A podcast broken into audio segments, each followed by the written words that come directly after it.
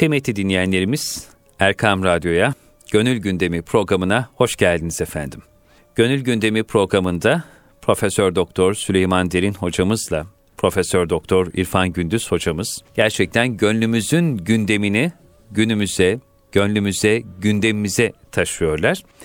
Bugün Süleyman Derin hocamız olmadığı için kendilerine vekaleten Gönül Gündemi programının moderatörlüğünü bendeniz Selahattin Koca Aslan yapacak. Çok kıymetli Profesör Doktor İrfan Gündüz hocamla beraberiz. Hocam tekrardan gönlümüzü gündemimize alalım. Gündemimizi gönlümüzün güzellikleriyle inşallah yoğuralım diye bu programda dinleyenlerimizin huzurundayız. Şimdi siz Süleyman Derin hocamızla bundan önce yapmış olduğunuz Gönül Gündemi programlarında böyle tasavvuf metodolojisini anlattınız. Yani Kur'an ve sünnete dayalı bir tasavvuftan bahsettiniz. Kur'an ve sünnete dayalı bir disiplin olarak tasavvufun tarifini eskilerin eskimez tarifiyle efradını cami ayarını mani bir şekilde yaptınız. İsterseniz biraz da bu tasavvuf metodolojisi ve beraberinde gelen temel tasavvufi kavramlar var. İşte nedir? Şeyh nedir? Şeyhsiz olur mu? Şeyhin fonksiyonu nedir? Şeyhin vazifesi nedir? Bu konularla devam edelim mi gönül gündemine?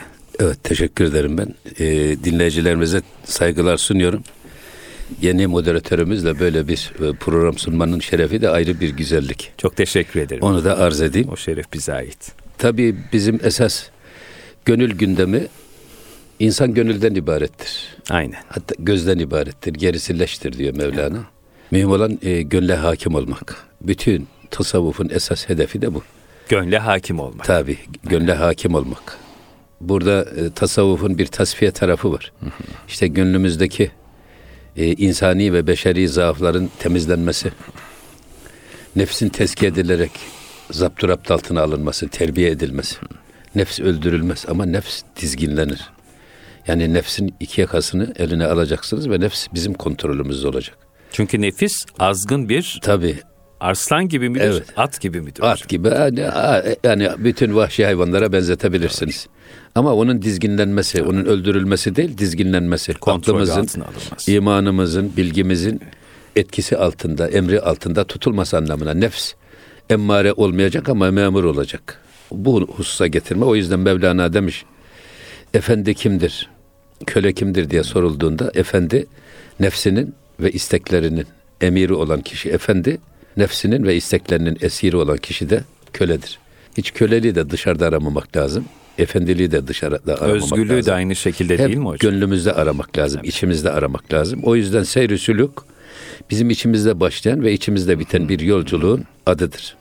Hocam Tabii- burası önemli. Şimdi bu manşetlik bir cümle altını bir kez daha çizelim. Seyri suluk insanın içinde başlayan ve, ve içinde, içinde biten, biten bir, yolculuk. bir yolculuktur. Dolayısıyla bu yolculuğu kat etmek biz burada hep şunu söyledik. Bu önemli bir şey. Herkes için gerekli. Her insan için gerekli. Çünkü en büyük iktidar ve muhalefet kavgası kendi yüreğimizde cereyan ediyor. O yüzden Üstad Rahmetli Necip Fazıl öyle demiş. Boşuna gezmişim yok tabiatta içimdeki kadar iniş ve çıkış. İşte bu iç mücadelede aynen Firavun Musa misali nasıl Hazreti Musa 10 Muharrem'de Firavun'u Nil'de, Nil'de boğup da sultan olmuş, peygamber olmuşsa ve Beni İsrail'i Firavun'un zulmünden kurtarmışsa esas içimizdeki Firavun'u gönüllerimizde boğarak Musa gibi sultanlığa yükselmek. Seyri sülükün hedefi de bu. Evet. Ama bu Tabii- çok kolay bir şey değil. E, lafı kolay tabii ama bu yolculuk nasıl yapılır? Şimdi kuvveden işi fiile çıkarmak ya da sözden Öze. işi öze döndürmek. Dolayısıyla bu işi sadece sözde bırakmadan bu metodolojiyi adım adım nasıl götüreceğiz biz? Bu seyri sülükü nasıl gerçekleştireceğiz? Burada mutlaka mutlaka bir şeyhe ihtiyaç var. Olmuyor değil mi onsuz? Olmaz. Aslında şeyhe ihtiyaç derken her konuda şeyhe ihtiyaç var. Sanatta ustaya ihtiyaç var. Efendim derste öğretmene ihtiyaç var. Sporda antrenöre ihtiyaç var. Siz kendi kendinize halter sporuna başlasanız bir haftada bel fıtığı olursunuz ve bir daha da Allah korusun felç olursunuz. Öyle de her işin usulünü bilen insanla e, beraber olmak ve ondan usul öğrenerek yola çıkmak lazım.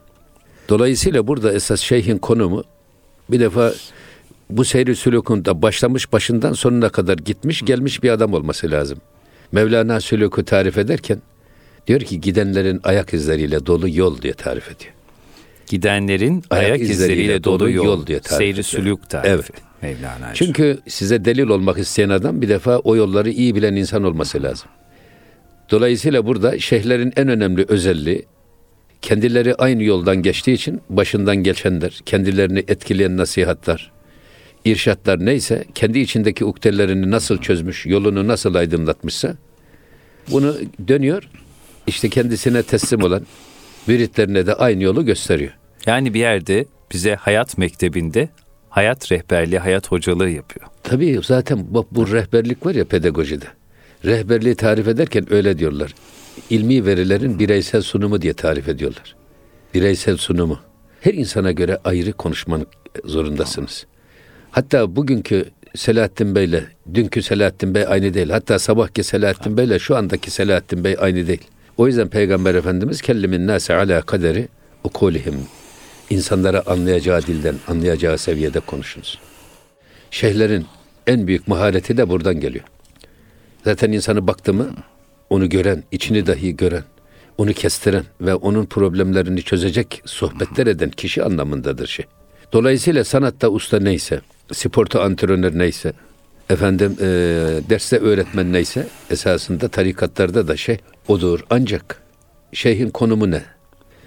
Burada Ebul Huda Efendi'nin Sırrül Hal diye bir risalesi var. Hal risalesi.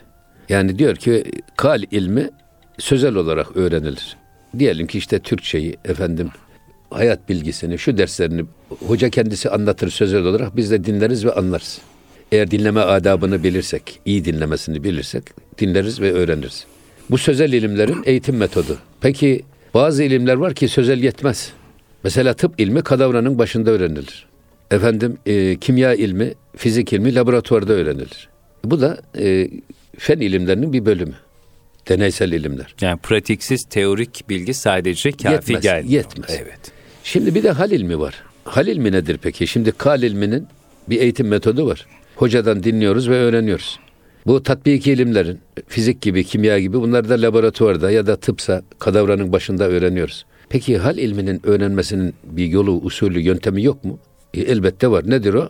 Haller ehli hal ile hemhal olunarak elde edilir. Üstad rahmetli Necip Fazıl öyle söylerdi. Reçelin tadı kavanozun dışını yalayarak anlaşılmaz. Kapağını açacaksınız. Bir parmak ağzınıza aldığınız zaman o reçelin hangi reçel olduğunu, tadını anlarsınız. Menlem yazık, bilmem yazık. Yani tatmayan bilmezmiş. Bu yüzden burada hal ilminin de bir eğitim yolu var. Bir eğitim usulü var. İşte tasavvuftaki metodolojinin e, en önemli özelliklerinden birisi bu. Dinin kal tarafını fıkıh öğretiyor. Şekil tarafını da öğreniyoruz biz. Namaz nasıl kılınır? Tadili erken nedir? Farzları nedir? Vacipleri nedir? Sünnetleri nedir? Müstahapları nedir? Biliyoruz. Bu işin namazın şekli tarafı. Ama namaz iftitah tekbirinden selam verinceye kadar namazımız miraç olabiliyor mu? Ve o namaz namaz kılmanın insanın gönlünde meydana getirecek o hazzı yakalayabildik mi? Huzur ve huşu duygusunu nasıl elde edeceğiz? İşte işin hal tarafı bu. O yüzden ben çok severim. İlmi hal derler bizde. Bak ilmi hal geleneği Türklere has bir gelenektir. İlmi hal. İlmi hal. İlmi din demiyorlar. Bak ilmi hal diyorlar. Hal Bizde ilmi. akaid ilmi, akaid esaslarını bize öğreten kitapların adı ilmi Hal. hal. Yani sadece kuru ilim, kuru bilgi değil, şekil bilgisi değil ama esas onu hal ile, duyguyla boyayarak, haz ile, huşur ve huzur duygusuyla, huşu ve huzur duygusuyla boyayarak vermek. ilmi hal. Bunun yolu da ehli hal ile hemhal olmak. Esasında bu yol diğer ilimlerin eğitim ve öğretiminden çok daha zor. Neden zor? İşin halini yakalamak zor. Bu gönle hakim olmak zor. Yakalasanız da belki zaman zaman yakalayabilirsiniz ama esas olan yakalamak değil. O yakalamayı sürdürülebilir hale getirmek önemli. Hani şampiyon olmak kolay da şampiyon kalmak daha zor. Bir O devamlılık, devamlılık istikrar. esas. Yani sürdürülebilir yapmak meselesi. Şimdi burada esas şeyhin önemi buradan geliyor. Mesela Cenab-ı Hak Allah'tan korkun ve sadıklarla beraber olun. Körle yatarsanız şaşık kalkarsınız. Yani eğri büğrü adamlarla beraber olursanız siz de onlar gibi yılan gibi eğri büğrü olursunuz. O yüzden doğru insanlarla beraber olmak. Bugün tevekkülün 10 cilt yazılan kitabını okusanız nedir? Kavram olarak nedir, kurum olarak nedir, şartları nedir, nasıl yapılır öğrendiniz ama tevekkülü yaşayıp da tevekkülün o zevkini tatmak ayrı bir iş. Bunun için eğer mütevekkil insanlarla beraber olursanız hiç on, öyle on ciltlik kitabı okumadan esas nasıl mütevekkil olunur ve mütevekkil olmanın insana kazandıracağı o huzur, efendim güler yüz, stressiz hayat nasıl olur? Yaşayarak öğrenirsiniz. Yaşayarak öğrenirsiniz. Bu yüzden işte şeyhe burada lüzum var. Şeyh aslında e, kelime olarak yaşlı, pir, ihtiyar, olgun, kamil anlamlarına gelen bir kelime.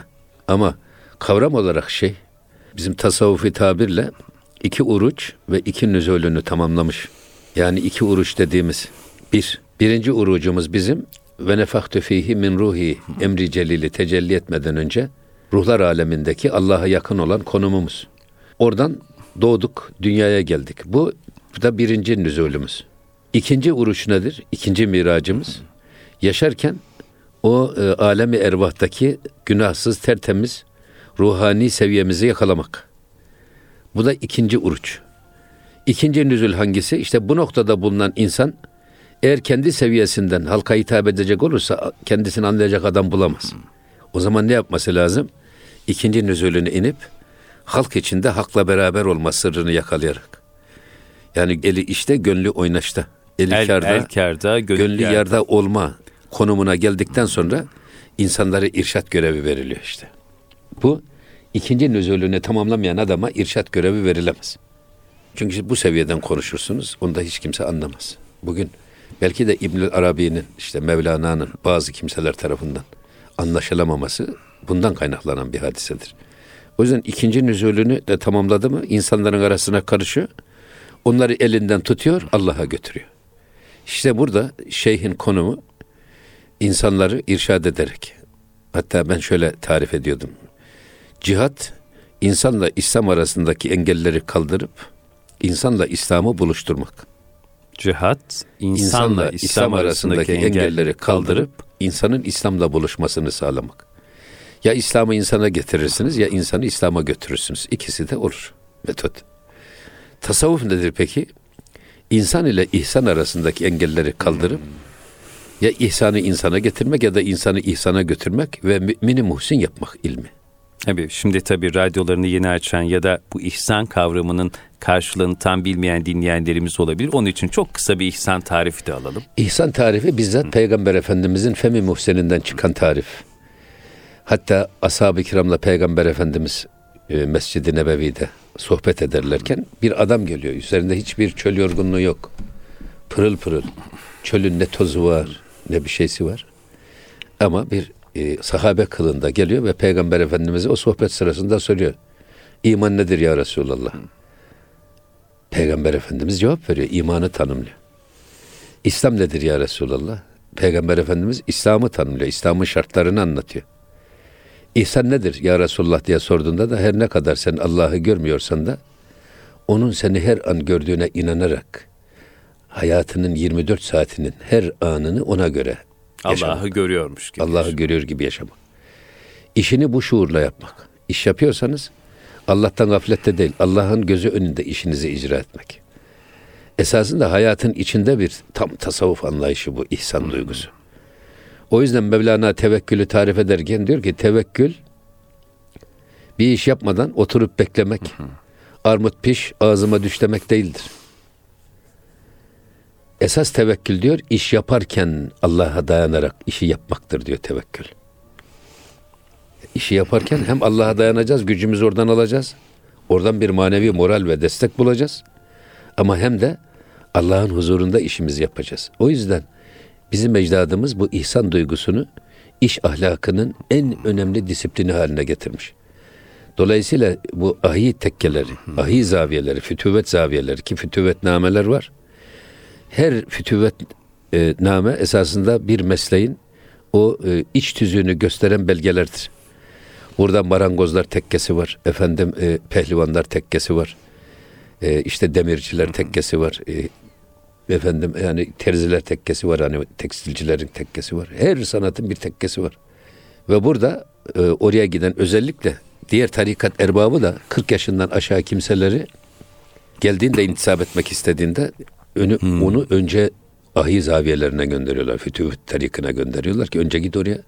Sen daha gençsin. Orada bir güzel bir meslek öğren. Üretim yap. Ve bu, bu topluma karşı üretim sorumluluğunu yerine getir. Bir mesleğin olsun. Ondan sonra gel diğer normal derviş ol. Şimdi bu fütüvet zaviyelerinde şalvar giydirilir ve şet kuşatılır. Var ya bu Esnaf ve Sanatkarlar Federasyonu. Evet. Kırşehir'de her gün Her yıl e, şet kuşanma merasimi yapıyorlar. Niye şet ve kuşattırıyorlar da şalvar giydiriyorlar? Genç adamın en e, önce sağlama alınması gereken yeri belinden aşağısıdır. Şehvetine hakim olsun, beline hakim olsun. O yüzden şet kuşatılıyor beline. Aşağıya da şalvar giydiriliyor. Üstü biraz serbest çünkü bu gidecek iş yapacak, çalışacak. Belki mahlukata eza veren işlerde yapacak.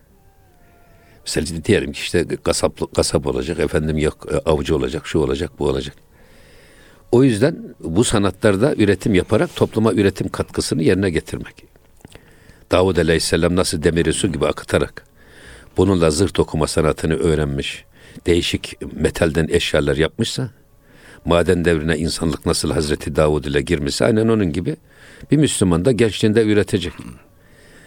Diğer tarikatlarda da hırka giydiriliyor. Hırka ne? Kalbine de hakim olacaksın.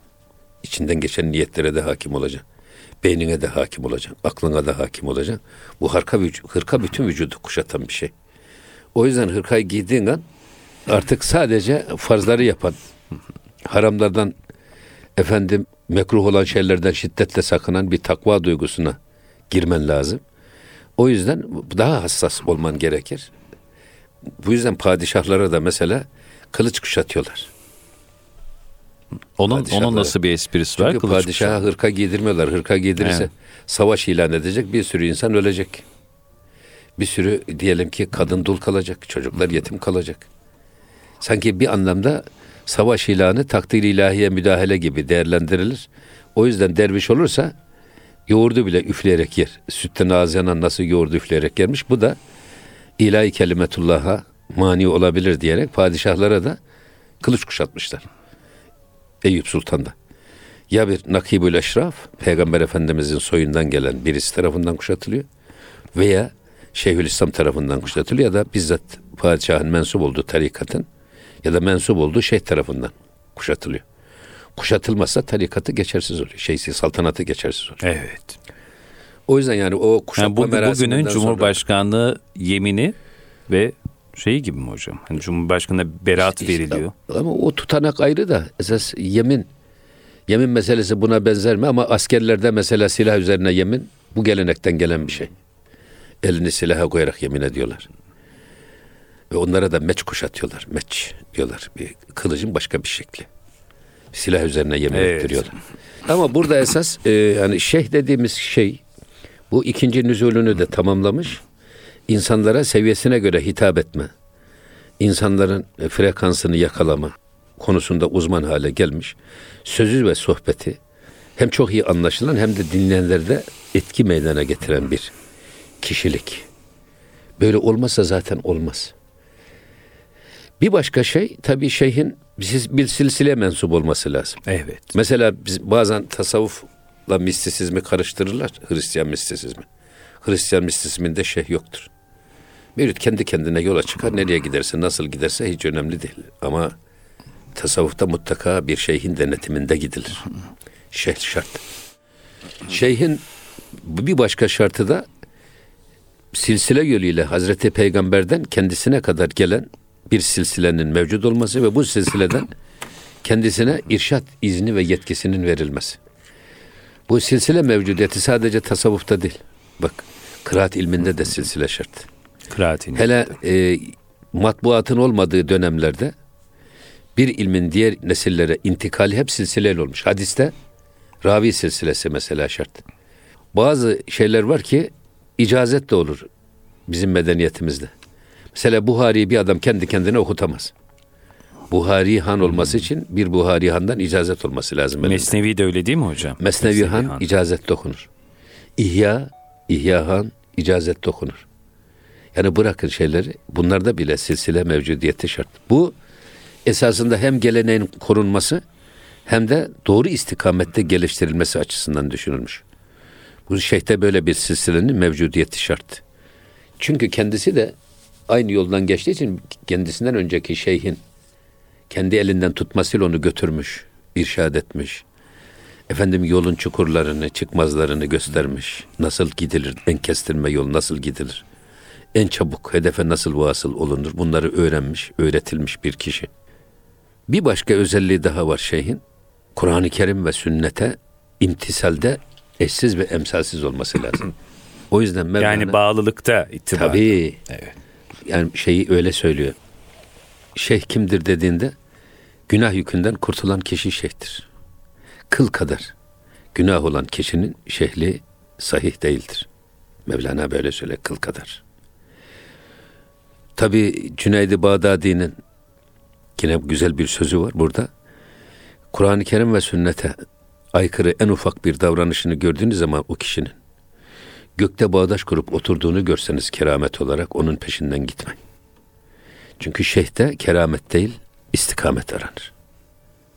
İstikamet sahibi olması lazım şeyhin. Bu istikametine, bu istikamet de Peygamber Efendimizin belini büken istikamet.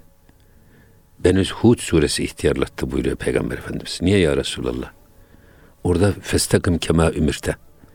Allah'ın istediği gibi dost doğru. Bugün canının istediği gibi herkes doğru oluyor. Ama hiçbirimiz canımızın istediği gibi doğru olmaya değil. Allah ve Resulün istediği çizgide sabit kadem olmaya mecburuz. Esas istikamet budur. O yüzden şey müstakim olması lazım istikamet sahibi. Bir tane istikamet bin tane kerametten Evladır. daha değerlidir. Yani hocam bu anlattıklarınız aynı zamanda hakiki şeyhi sahte şeyhten nasıl ayıracağız sorusunun da cevabı. E, tabii zaten mesele bu işte. Yani mesele bu. Şimdi şeyhlik taslayan çok. Ama gerçek anlamda şey nereden belli olacak? Bu şartları, bu şablonu ortaya koyacaksınız. Ve bu şablona uygunsa eğer o adamın şehli sahihtir, değilse sahih değildir. Kerameti kendinden menkul bir sürü şeyh var piyasada. Ama kerameti kendinden menkul şeyh değil. İstikameti kendinden menkul şeyh lazım. Evet. Bugünkü gönül gündeminde şeyh nedir? Kime şeyh denir? Hakiki şeyhi sahte şeyhlerden ayırt etmek için hangi vasıflara haiz olması gerekir? Değerli hocam bu soruların cevabını verdi. Gerçekten de tatmin olacağımız cevaplar aldık İrfan Gündüz hocamızdan. Peki hocam şeyh neden gereklidir? Şeyh olmazsa olmaz mı? Ve bugün insanlar bugünün dünyasında bu kadar çok e, gündemleri talan edilmiş bir haldeyken hakiki gerçek bir şeyhle yollarını nasıl nerede kesiştirecekler? Biraz bu soruların da cevabını arayarak devam edelim. E, şimdi Selahattin'ciğim biz geçen sohbetlerimizde Nakşi prensiplerini ele alırken Evet. ilk prensip seferder vatanda. Vatanda yolculuk. Şeyh arayışına çıkmak. Evet. Bizim gönül derdimize deva olacak. Gönlümüzdeki ukdeleri, soru işaretlerini giderecek. Bizi tatmin olmuş bir imana, tatmin olmuş bir kalbe kavuşturacak insanı aramak. İcabında bunun için diğer diğer dolaşmak. Dolayısıyla bu şeyh arama meselesi önemli bir iş. Yani bir ayak çocuğuna ayakkabı almak için mağaza mağaza dolaşan adam. Efendim bir ekmeği bile be, e, her fırından değil de belli bir fırından alma hassasiyeti gösteren insan. Elbisesini diktireceği zaman böyle fellik fellik yetenekli terzi arayan bir insan. Gönül dünyasını tamir edecek. Efendim kendisini irşad edecek, insan edecek böyle bir kılavuz, bir rehber araması. Doğru değil mi? O yüzden Mevlana diyor ki kılıç kendi sapını keser mi? Kesmez. Kesmez. İnsan da kendi hatalarını ve yanlışlarını düzeltemez. Hatta insan sevdiklerine karşı kör ve sağırdır buyuruyor Peygamber Efendimiz. En fazla sevdiğimiz kendimiz olduğu için de hiçbir insan kendi yanlışını ve hatasını görmüyor, görse de kabullenmiyor. Onu savunuyor her yerde. Yanlış olduğu halde bile bile savunuyor. Dolayısıyla burada bir insan kendi yarasını ameliyat edebilir mi ya da kendi içindeki midesini ameliyat edebilir mi? Yok. O zaman neye ihtiyaç var? Git diyor gönül hastalıklarını tedavi edebilecek bir mürşide, bir cerraha teslim ol ki o senin kalbini yarsın da o içindeki ayrı kodlarını temizlesin. Burada burada şeyh yalnız bir vasıtadır. Gaye değildir şey. Bunu çok iyi bilmek lazım. Her şey bir vasıta. Eğer insanlar kendiliklerinden fazilet ve ihsanı yakalayabilecek kıvamı bulabilmiş olsalardı, bu kadar peygamberlere, bu kadar kitaba o zaman ne ihtiyaç kalırdı? Hatta Cenab-ı Hak Kur'an-ı Kerim'de vebtevu ileyhil vesilete buyuruyor. Allah'a ulaşmak için vesile arayın. Vesile kim? Sebep, bir bahane, bir vasıta, bir araç. Bu araç ne olabilir? İşte burada insanın kafasındaki, gönlündeki o tereddütleri gideren, şüpheleri efendim gidererek sadece ilmel yakın değil, hakkel yakına ulaştıran bir insana ihtiyacımız var. Dolayısıyla burada Mevlana'nın üstünde önemli durduğu şey hep bu. Yani e, doğuda veya batıda anasız babasız doğan bir insanı gördünüz mü? Adem Aleyhisselam anasız babasız, Hazreti İsa da babasız dünyaya gelmiş. Öyle mi? Ama burada sözü gelmişken, yeri gelmişken nasılsa sohbet ediyoruz esasında bu. Buyurun hocam. Hazreti İsa Aleyhisselam'ın babası dünyaya gelişi bizim müfessirlerimiz tarafından hmm. çok ciddi etüt edilmiş. Hikmeti hikmeti üzerinde. üzerinde durulmuş. Neden Hazreti İsa Aleyhisselam babası dünyaya geldi? Bir, Hazreti İsa Firavun döneminde Roma medeniyetine peygamber olarak gelmiş Beni İsrail'e. Ve burada güç putlaştırılmış. Güçlü kimse haklı. Hani var mı pulun alem kulun, yok mu pulun yokuştur yolun. Para putlaştırılmış. Evet. Güç putlaştırılmış. Bu Roma medeniyetinde. Ve baba o baba da bu iki şeyin sembolik anlamı. Baba bir gücün sem, sembolü, bir de paranın. Güce çok e, kıymet atfettikleri için paraya da çok atfediyorlar ki Yahudiler o zaman altından buzağı heykeline tapıyorlar. Araplar helvadan heykel yapıyorlar. Acıktı mı yiyorlar. Aç kaldılar mı? Ama Yahudinin e, putu bile altın. Çok düşkün paraya. O bakımdan babanın putlaştırılmasını ortadan kaldırmak için Allah Hazreti İsa'yı babasız dünyaya göndermiş. Dolayısıyla babanın sembolik anlamda ifade ettiği gücün putlaştırılmasını, paranın putlaştırılmasını da ortadan kaldırmak için Allah Hazreti İsa'yı babasız dünyaya getirmiş. Bu yüzden baba öldüğü zaman Yahudilerde öldüğü yer hemen mabet yapılıyor ve etrafında tavaf ediliyor, ziyaret ediliyor. Bugün o piramitler bunun ürünüdür. Hatta bu gelenekten gelme hala da Mısır'da, Kahire'de o derrasede bir mezarlık var. Yani Mısır'da da sanki evler gibi mezarlar yapılıyor ve oraya defnediyorlar ölülerini. Şimdi sadece Derrase'deki mezarlıkta 5 milyon belki 6 milyon insan yaşıyor. O evlere gidip işgal ediyorlar. Evet. Orada yaşıyorlar garibanlar. Bu adetin demek ki Müslümanlara da sirayeti, yansıması diye düşünelim. Ama esas ikinci en önemli sebep aile içerisinde annenin fonksiyonunun babadan çok daha önemli olduğunu göstermek için. Neden? Anne ile nesiller arasında organik bir bağ var. Eğer gelecek nesilleri saf ve sağlam tutmak istiyorsanız anneyi sağlam tutmanız lazım. En başta evet. Dolayısıyla bizim geleneğimizde mesela erkek sigara içer baba kimse fazla kınamaz ama anneye sigara içitmezler. Efendim baba alkol alır haram pek fazla kızmazlar ama yalnız evet. anne bir fincan bile alkol aldırmazlar. Bunun sebebi nedir? Anne alkol alırsa, evet. anne sigara içerse rahimdeki çocuk nikotinle ve alkolle tanışır. Gelecek evet. nesilleri saf ve sağlam tutmak istiyorsanız önce anneyi sağlam almanız lazım. Şimdi aileler milletin temel taşları. Eğer bir milletin aile yapısı ne kadar sağlamsa, ne kadar sağlam temellere oturuyorsa o milletin geleceği o kadar sağlamdır. Tamam aile demek ki çadırın orta direği. Aile çadırının orta direği kim?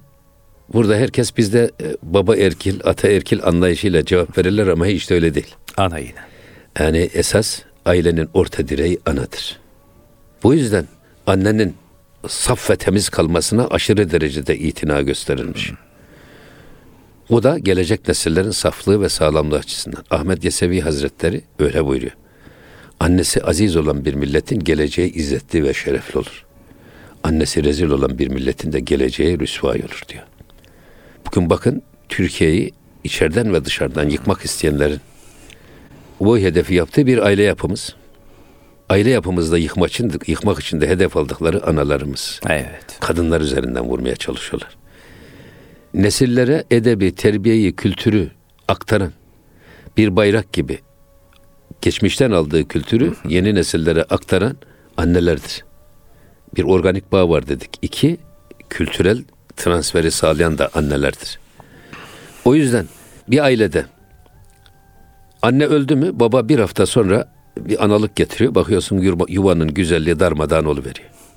Ama baba ölüyor, anne kalıyor. Anne şefkat yorganı gibi bütün ailenin, şey aile bireylerinin üstüne o yorganını seriyor ve ailenin sıcaklığı darmadağın olmuyor. Aksine daha da birbirine kenetlenerek yollarına devam ediyorlar. Bu bakımdan dedik ya burada babasız anasız doğuda ve batıda doğan hiç insan gördünüz mü? Bu da da esasında veledi doğum diyorlar esas tarikatlarda. E bu ikinci ikinci urucunu yapan adam hmm. ya da işin farkına varıp da seyri sülüka giren adama ikinci doğumunu gerçekleştirmiş insan gözüyle bakılıyor. Evet. O Mesela burada... çok özür dilerim sözünüzü balla kestim. Bazı mezarlıklar varmış hocam. Mesela işte o mezarlıkta diyelim bayağı yaşını e, başına almış insanlar hakkın rahmetine kavuşmuş ama mezar taşında 3 yaşında, 5 yaşında yazıyor. Bir gün bir şeyh efendiye sormuşlar ya nedir bu? Bunlar işte bayağı bildiğimiz yaşlı insanlar. Hayır diyor. O işte seyri sülük yoluna girdiği andan itibaren kendini doğmuş kabul ettiğinden evet. mezar taşına İmam-ı Azam, İmam-ı Azam rahmetullah aleyh öyle diyor. Levles senetan leheleken numa. Eğer son iki senem olmasaydı bu Numan helak olurdu. Eyvah eyvah. Yani bu esasında ilim falan filan olmuyor. Bu iş o zevki, o hazı, o huzuru, o huşu duygusunu yakalamanın, o zevki yakalamanın heyecanı, bunu duymaya başladığınız zaman esas başlıyor manevi doğum. Yoksa insanı ilimde aldatıyor. İlim de insanı baştan çıkarıyor. Sadece bilmek yetmiyor, yaşamak lazım. O yüzden Cenab-ı Hak Kur'an-ı Kerim'in her yerinde innellezine amenu ve amilus salihat buyuruyor. İnananlar ve inandıklarını yaşayanlar. Sadece yaşayanlar da demiyor. Amilus salihat, inandıklarını en güzel şekliyle yaşayanlar. İkisini bir arada emrediyor Allah. İbnül Arabi münafığı tanımlarken de diyor ki Allah'ın hep birleştirilmesini emretti. İman ile ameli münafıklar birbirinden ayırır. Münafık ya inanır yaşamaz ya yaşar inanmaz. inanmaz. İnanmış gibi gözükür. Veya inanmaz ama yaşar gibi gözükür. Yani mühim olan toplum içinde takıyı yaparak kendisine e, duyulan itibarın sarsılmaması için böyle bir şey yapar. O yüzden burada ikinci uruçtan bahsediyor. Tabii yani esas yani şeyhin gerekliliğini sordunuz ya niçin gerekli şeyh diye. Yani kılavuz her zaman gerekli. Hatta demin biz e, sohbetin birinci bölümünde bugün rehberlik gittikçe pedagojide çok önemli hale geliyor rehberlik. Öğrencileri teker teker her bir öğrenciyi ayrı ayrı takip ederek o çocuğun yeteneği nedir? Yetenek testleriyle, oynadığı oyuncaklarla, efendim yaptığı işlerle filan çok takip ediyorsunuz ve bu çocuğun yeteneği, kabiliyeti kulağında mıdır? Gözünde midir? Burnunda mıdır? Elinde midir? Gırtlağında mıdır? Ayağında mıdır? Bunu çözerek esas çocuğu o yeteneği doğrultusunda yetiştirir ve eğitirseniz ondan deha çıkar. Ama siz yetenekleri hiç yok farz ederek tek tip insan modeline göre eğitim yaparsanız işte insan merkezli çözüm dediğimiz bu. Tek tek her bir birey çok önemlidir. İşte rehberlik ilmi verilerin bireysel sunumu derken de bunu kastediyoruz. Şeyhlerin yaptığı budur. Ve bugün bizim ecdadımızın yıllardır, asırlardır uyguladığı bu metot bugünkü pedagojide rehberliğin gerekliliği ve uygulaması üzerine kurulmuştur. Siz bir öğretmen olarak gidiyorsunuz, 30-40 kişilik öğrenciye aynı dersi anlatıyorsunuz. Anlattığınız aynı ders 30-40 öğrenci tarafından aynı şekilde anlaşılmış mıdır? Halbuki 30 tane öğrenci 30 tane ayrı dünya. Dolayısıyla işte o ilmi verilerin bireysel sunumu tek tek 30 ayrı öğrencinin o meseleyi anlayabilecek kıvama getirilmesi meselesi rehberlik meselesidir. Eskiden çok güzel bir atasözü var. Sinek pekmezciyi gözünden tanırmış Tanırmış. derler. Hmm. Rehberler e, adım attığı an tekkenin ya da caminin içerisine baktı mı o kişinin kabiliyetinin nereye ne kadar olduğunu görebilecek bir keskin ferasete sahip olması lazım. Hani Peygamber Efendimiz ittegu firasetel mümin. Müminin firasetinden sakının. Fe innehu yanzuru bi nurillah. Çünkü Zira o Allah'ın Allah'ın nuruyla nazar eder. Bu sadece bu şeyhler için değil. Mesela doktorlar bunu bilmesi lazım. İmam camiye gelen cemaatini tanıması için bu ilmi bilmesi lazım. Tüccar dükkanına ayak atan müşterisini bilmesi için bunu bilmesi lazım. Eskiden bizim medreselerimizde bu konuda genel kültür dersleri arasında okutulan, herkesin mecburen öğrenmesi gereken ilimlerden bir tanesi ilmi kıyafettir. İlmi sima dedikleri. Yüz hattından. Efendim giyimden, kuşamdan kişinin karakterini çözmek, problemlerini çözmek ve ona göre de ona ilaç vermek. Şimdi mesela adam kırmızı ayakkabı giymiş, yeşil çorap giymiş, mavi pantolon giymiş, efendim sarı kemer takmış lacivert efendim ceket giymiş filan. Böyle bir adamı düşünün. Adamın alası içindeki ala dışına vurmuş. Karman evet. çorman bir şey. Bir tenasüp yok. Görüyorsunuz ki esas bu adamın ruh burkuntusu kıyafetine yansıyor. Adamın imzasından karakteri, yazısından karakteri, yürüyüşünden, bakışından. Adam dünyaya boş boş bakan bir adamın bakışıyla. Özgüven sahibi. Böyle bilerek bakan bir adamın bakışı farklı. Yürüyüş. Ya aya yere bassam mı basmasam mı yürüsem mi yürütmesem mi demem bir adam da. Kendisi her gün güvenerek böyle dağ gibi yürüyen bir adam. Bunların hepsi insanın kişiliğini esasında ele veriyor. O yüzden bu ilmi kıyafet de kişinin konuşmadan da bakar bakmaz o kişinin buhranları nedir, krizleri nedir, ukdeleri nedir, hangi tür bir söze sohbete ihtiyacı vardır. Onu bilip ona göre konuştuğunuz zaman bu adam hem etkileniyor hem de irşad oluyor. Yola geliyor. O yüzden insan Mevlana'nın tabiriyle söyleyeyim. Bedenlerin derdini tabipten, gönüllerin derdini de Habib'ten öğrenerek gider. Evet, bedenlerin derdini tabipten, gönüllerin derdini derdini... de Habib'ten öğrenerek gider. Evet. Zaten şeyhler işte Habib hem Allah'ı seven, kendileri Allah'ı seven, Allah'ın kendilerini sevdiği hem de insanların ittifakla onu kabullendi, kitap ve sünnet üzere yaşadığına ittifak ettikleri, sözü ve sohbeti karizmatik bir kendisinde kişilik meydana getiren adam demektir şey. Dolayısıyla bizim böyle bir kılavuza, böyle bir rehbere ihtiyacımız var. Ha Mevlana diyor ki bir adam kendiliğinden de hedefine varamaz mı? Varabilir. Ama ne olur? E, delilsiz yola çıkan kişi e, bir günlük yolu yüz yılda alır. Bir sürü çıkmaz yollara girer. Halbuki o yoldan gidip gelen bir adam hani bildiğin yol en kestirme en kısa yol diyorlar ya. O kısa yoldan gidip gelmiş adamın elinden tutup eteğinden tutup onunla beraber giderseniz o zaman bir günlük yolu bir günde kat edersiniz. Yani gidenlerin ayak izleriyle dolu yolu takip etmek. Evet. Evet. Ama hocam evet. rahmetli Abdurrahim Karakoç da ne demiş mekanı cennet olsun. Tabiplerde ilaç yoktur yarama. Aşk deyince ötesini arama. Her nesnenin bir bitimi var ama aşka hudut çizilmiyor mihriban. Mihriban, evet. Ha. Tabi aşk dediğimiz zaman aşk derdiyle hoşem. El çek ilacından tabip. Bak orada benim bu ben aşk derdinden hoşum, hoşnudum. Buna ilaç bulmaktan çekin, şey kaçın. Çünkü diyor ben bu, de, bu dertle memnunum. Buna ilaç bulmaya çalışma. Nasıldı o? Aşk derdiyle hoşem elçek ilacından tabip. Zehri dermanındadır diyor. İkinci mısra aklıma gelmedi ama bu aynı şey. Zaten bütün meşahin insanı götürmediği, götürmek istediği yol o aşk, aşk ilahi. Oraya vardığınız zaman zaten yol bitiyor. Ondan sonra aşka nasıl Peygamber Efendimiz Sidre-i Münteha'ya geldiğinde Cebrail diyor ki ben bundan ötesine gidemem. Kül olurum diyor. O yüzden mühim olan aşka kadar getirmek esas. Aşkı ilahiye kadar getirmek. Ha bu aşkı ilahi başka şeylere aşkınız kayabilir. Aşkınız parayı olabilir, serveti olabilir, şöhreti olabilir ama esas aşkı Allah'a yönlendirmek. Allah muhabbeti, Allah sevgisi. O noktaya geldi mi zaten ondan ötesine e, şeysiz gidilir. Allah hocam gönüllerimizi tamir edecek has, hakiki gönül ustalarını çıkarsın karşımıza. Siz anlatırken e, özellikle programın ilk kısmında gönül ustalarından bahsederken Üstad Necip Fazıl'ın şu mısraları geldi aklıma düştü gönlüme. Üstad diyor onun birkaç kıtasını okumak istiyorum. Tohum saç bitmezse toprak utansın. Tabii.